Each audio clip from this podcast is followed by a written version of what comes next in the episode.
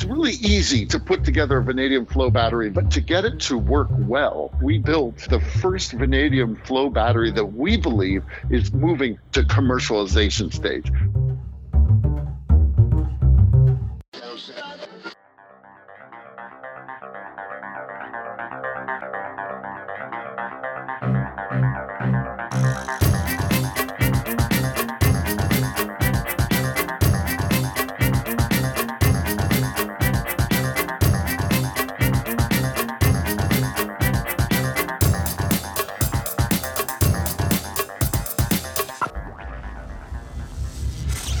This is Energy Cast, and I'm Jay Downhauer. Today we're talking about flow batteries, a young and promising energy storage solution that might work better than lithium ion batteries in some cases. Batteries like the lithium ion variety exchange ions from solids like the lithium. There's a lot of energy density in that, but the lithium will become less efficient as ions exchange over hundreds and thousands of cycles. A flow battery gets its ions from the fluid electrolyte, where a metal is dissolved. The same metal is in the electrolyte on both sides of a membrane, but with different electrical charges. This difference difference is exploited to create electricity. The benefit is that the electrolyte in the flow batteries almost never degrades. That's great for a growing number of energy storage systems we want to put out in the field to help balance renewable energy production. But the electrolyte is less energy dense than conventional batteries like lithium ions, which pack a lot of electricity in a small light package. I'm guessing you can assume what application might not be as practical for flow batteries. Like any chemical battery, flow batteries can be made from one of several chemistries.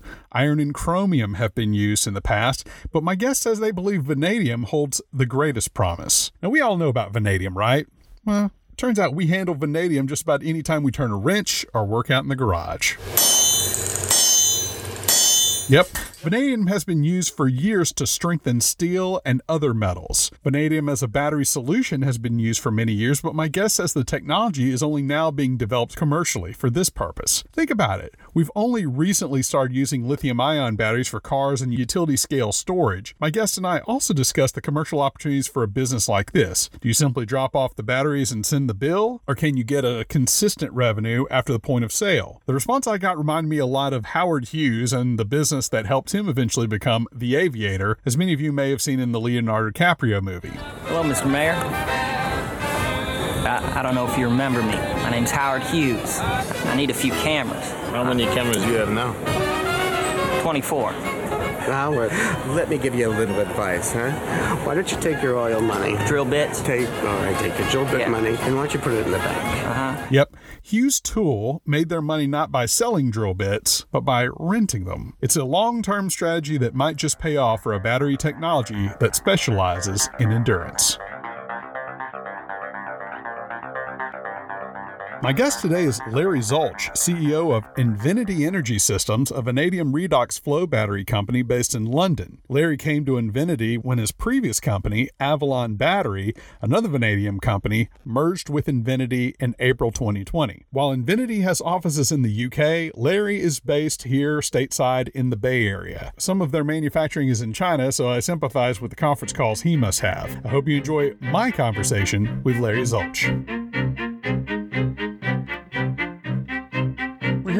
Larry CEO of Invinity Energy Systems. And Larry, I talk a lot about energy storage. So, what sector are you focusing your flow batteries on? Hey, good to be with you, Jay. When you look at sectors in the energy market, we start with residential, and then there's sort of commercial industrial in the middle, and then grid connected and utility scale on the upper end. We focus on those upper two markets. We don't do residential. We're looking at large commercial operations where they may well have renewable energy and grid services and utility scale where evening out the energy grid is critical. The big selling point of this technology, flow batteries, as I understand it, is the unlimited cycles, unlike you would with, say, a lithium ion battery. Can you really circulate these vanadium electrolytes indefinitely? How much upkeep is there? Yeah, that is exactly the benefit of a vanadium flow battery is the vanadium is used in multiple states. We technically call them oxidation states, mm-hmm. but they're really combinations of vanadium and oxygen in different amounts, and that's what stores the electricity. The vanadium that was around for millions of years and will be around for millions of years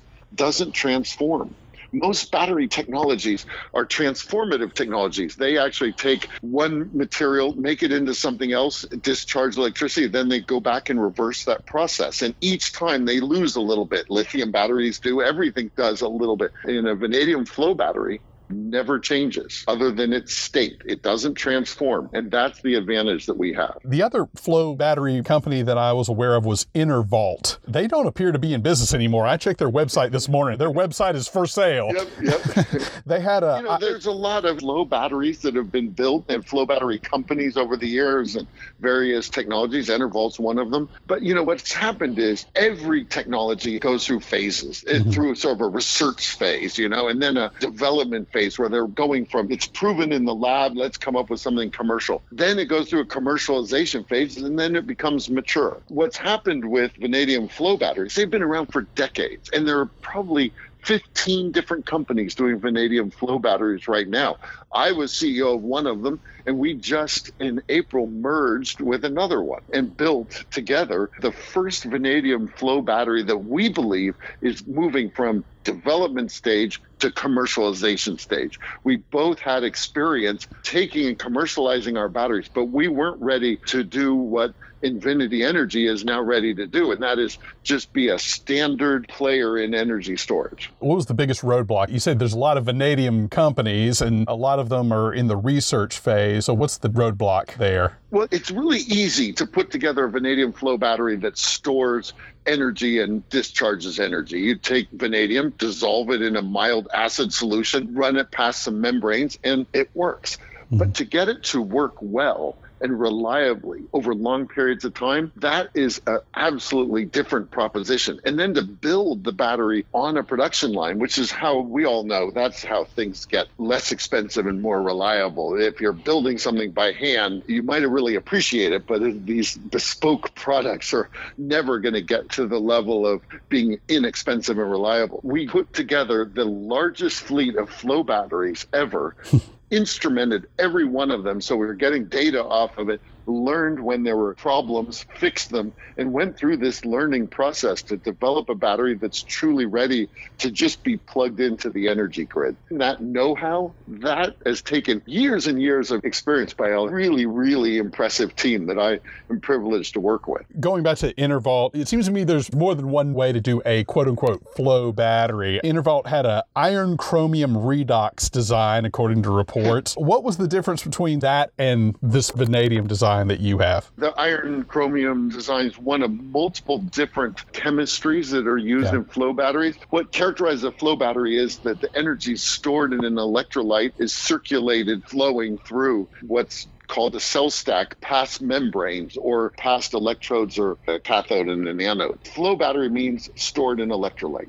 Mm-hmm. Many different chemistries for doing that. And some of them are quite promising. But I have a rule that I apply. Until there's a battery, one installation that is paid for by an independent commercial operation we don't look at it as competitive. We look at it as interesting and promising, but not competitive. Iron chromium has been very much stuck in the research phase, hasn't even really moved into development phase. EnerVault was working to do that and to get into development phase, but these things are hard to do. Yeah. That's not as proven a technology as vanadium. Vanadium is the one that is currently been used for literally decades now in grid connected applications. What do you think has held the flow battery market back until now? It just feels like all we hear about is lithium ion. And of course, the reason why I wanted you on today is hopefully to change that. But what do you think has been a big roadblock there? Every technology, as I mentioned, goes through phases. And yeah. if we were talking 10 years ago about grid connected energy storage, you would be telling me about pumped hydro being the standard technology and the lithium, no one's really talking about connecting it to the grid. That's just being used in cell phones and video cameras. But they, through building some impressive technology in the factories, these gigafactories, were able to get the price down, reliability up to the point that it became a regular, real part of our energy infrastructure. This is now the time for vanadium flow to take its place as well. You haven't heard about it much because it hasn't been ready yeah. for true commercial operation, we see it being different moving forward. You mentioned pumped hydro. I actually visited the Bath County facility in Virginia, mm. the largest pumped hydro ever. The drawbacks to pumped hydro is you have to have two lakes that are about 100 feet in elevation apart from each other. It's sometimes kind of hard to come by. But hey, these flow batteries for the commercial applications probably partnered with a lot of renewables. We see that. Can you put a flow battery in an electric vehicle? Is that possible or feasible? What do you think of that? It's been done, and I would say the short answer is no. I own yeah. a Tesla. It's a fantastic car, and it uses lithium batteries. And lithium batteries are great for that application. They are very space efficient. They're relatively light. A vanadium flow battery of equivalent capacity would be larger and heavier. That doesn't really matter when I've got it on a concrete pad connected to a substation or outside a large industrial facility, but it sure matters a lot in a car. I'd say that the quick answer is we don't anticipate flow batteries being used in a vehicle operation. Right. Now, supporting the vehicle is a different story. Yeah. I can imagine the amount of electrolyte that you want to run through. It wouldn't make sense for the car to carry that around. That's right. It would just be heavy yeah. relative to the energy. The plus and minus of vanadium, we said the plus is it doesn't break down, and that's true.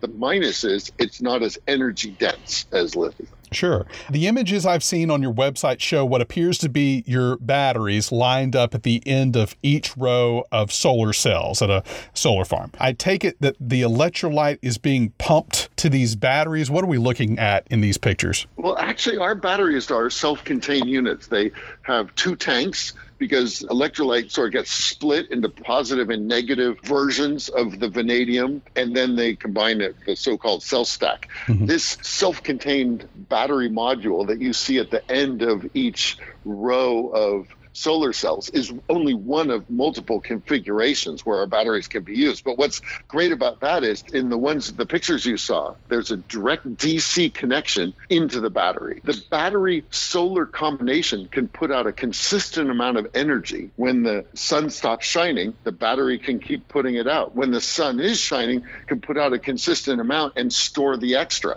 So that combination allows a level of dispatchability, a level of reliability that you don't see from solar by itself. That's the promise of energy storage. Whether it's vanadium flow or lithium, that's the promise is it makes unreliable because the wind doesn't always blow, the sun doesn't always shine, renewable energy into a reliable, dispatchable source, an alternative to using thermal energy. Yeah, and when people ask me what do you think about renewables, let's talk about storage, right? Because I think storage is the real story to tell when it comes to renewables. I think you show that to be the example. And one of the things I was thinking of too is you got these batteries working alongside these solar farms that can be pretty intermittent. So these batteries are being called on, called off a lot. And the name of the game with a lot of these batteries is cycles, and you take that off the table, right? That's exactly right. One of the things that we have been a little surprised about as we start coming out with commercial deployment of our battery has been that some of the interest in it is not about how long we can store things. One advantage of a flow battery is that the energy it stores. It stores an electrolyte in tanks, and the power comes from that cell stack. If you have bigger tanks, you're storing for longer periods of mm-hmm. time. That's an advantage over batteries where you just have to have more and more and more of them if you want to store more energy. The place where we're seeing a lot of interest in our flow batteries are times when they're two or three or four cycles a day. As we all know from our cell phones, even though they're only charged once per day, let's say, after two or three years, their capacity has gone down. And that's the problem with lithium is that if you cycle it twice a day, it's not going to last for the 10 years or 15 years or 20 years that the energy infrastructure that we have today is built around. It's not built around temporary products, it's built around long-term products. Cycles is a big advantage that we have over the alternatives because there's no limit to how many cycles you can do. You can be continuously cycling up and down, back and yeah. forth, 100% of the time, year after year after year. Yeah, no doubt. These big tanks out in the middle of these dusty areas. It reminds me so much of what I used to do when I used to work in the fracking industry and we were doing a lot of water management. We'd have all these huge tanks for recycling frack water. It kind of took me back a little bit. And one of the things we used to work on is how can we efficiently move this around? How can we limit the number of pumps and moving parts? Does your team continually work on ways to make all that pumping of the electrolyte more efficient? Absolutely. Because we're making this separate module, and you mentioned very correctly that some batteries you'll see vanadium flow batteries are built like small chemical factories. The Sumitomo in Japan does a beautiful job of making very, very large scale vanadium flow batteries, but they're built like a factory with huge tanks, sometimes outdoors. We took a different approach, a little bit like the solar approach, where you make a bunch of modules. You look at these big solar farms and they're made up of identical modules. We make a battery module, and we're always working to make that battery module more efficient, use less parasitic power, as we call all the pump power and everything else. And we're actually making a lot of progress in that area and having a very small amount of parasitic power compared to lithium batteries have to be air conditioned often when they're in hot environments. That's parasitic power, meaning power that isn't used in the charge or discharge of the battery system. We fortunately don't have that issue. Well, you kind of go into the next thing, and that was another thing that we used to always deal with with oil field was how do you make it tough? You know, wind, rain, dust, hot, cold. Are there any limitations on weather, temperature, where these batteries won't operate? Can you take them to North Dakota where it's negative 60? And you were kind of talking we, about we them also. The system. Do you remember that Arctic vortex a couple of years ago? Yeah we installed a pretty good sized system in Iowa at that point, and our batteries worked fine through that. We're also right outside Death Valley in California, have another system. Our batteries are very durable and very tolerant of broad ranges of temperature. There are, at both ends that I described there, some reduction in efficiency when you get to the very high or very low temperature. But the battery itself is incredibly durable and it doesn't hurt it at all. Okay, you talked a little bit about bringing this to commercialization. So, was there anything else that needed to be taken care of to make sure that they operate yeah. successfully? well, know? I mean, that's where we get the experience of having literally hundreds of these modules out in the field. Initially, they were more in pilot projects, and now they've started to move into commercial projects and proving to be everything that we're saying, which is what everybody's looking for. What is it a proven technology I can depend on? If our value proposition, if what we say is important is that they're durable, they don't degrade.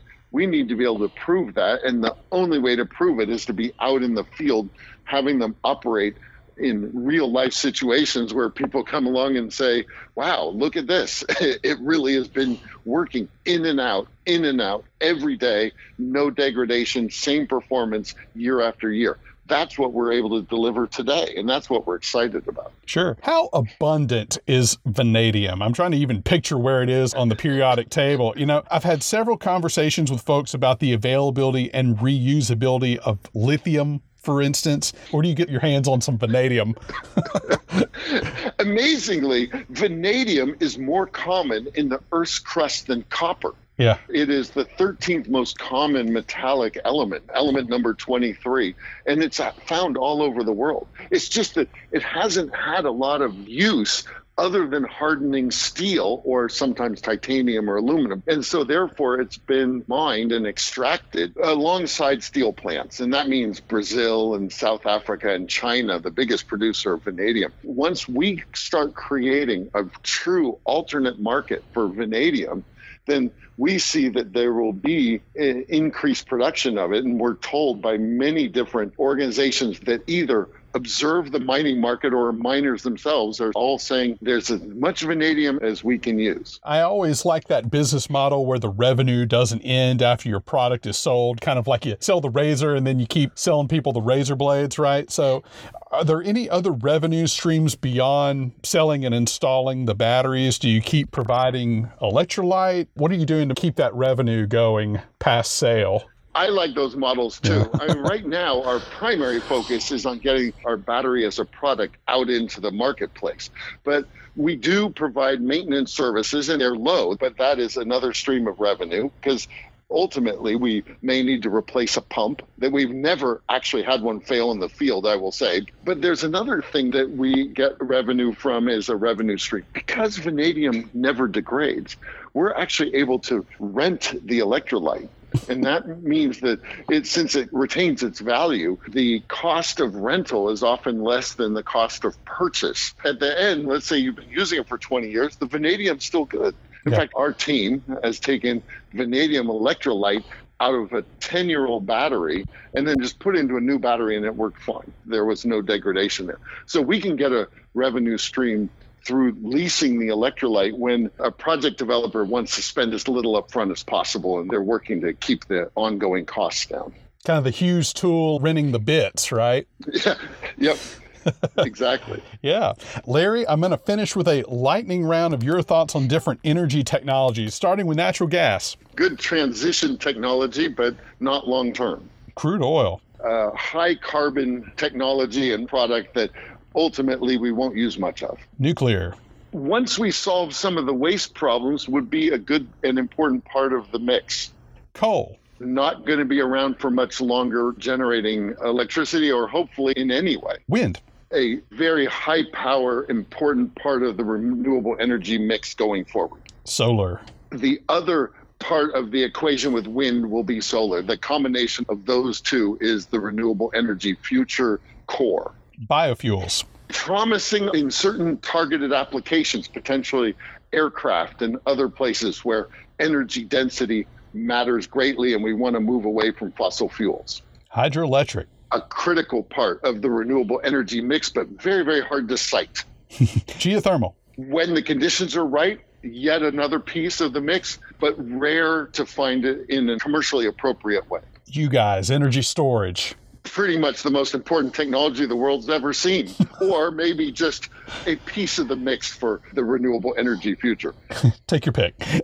Electric vehicles. The future. I will never buy another internal combustion engine car because I find that my needs are entirely met by an electric car. Energy efficiency. A piece of the puzzle helps to make our electricity go further.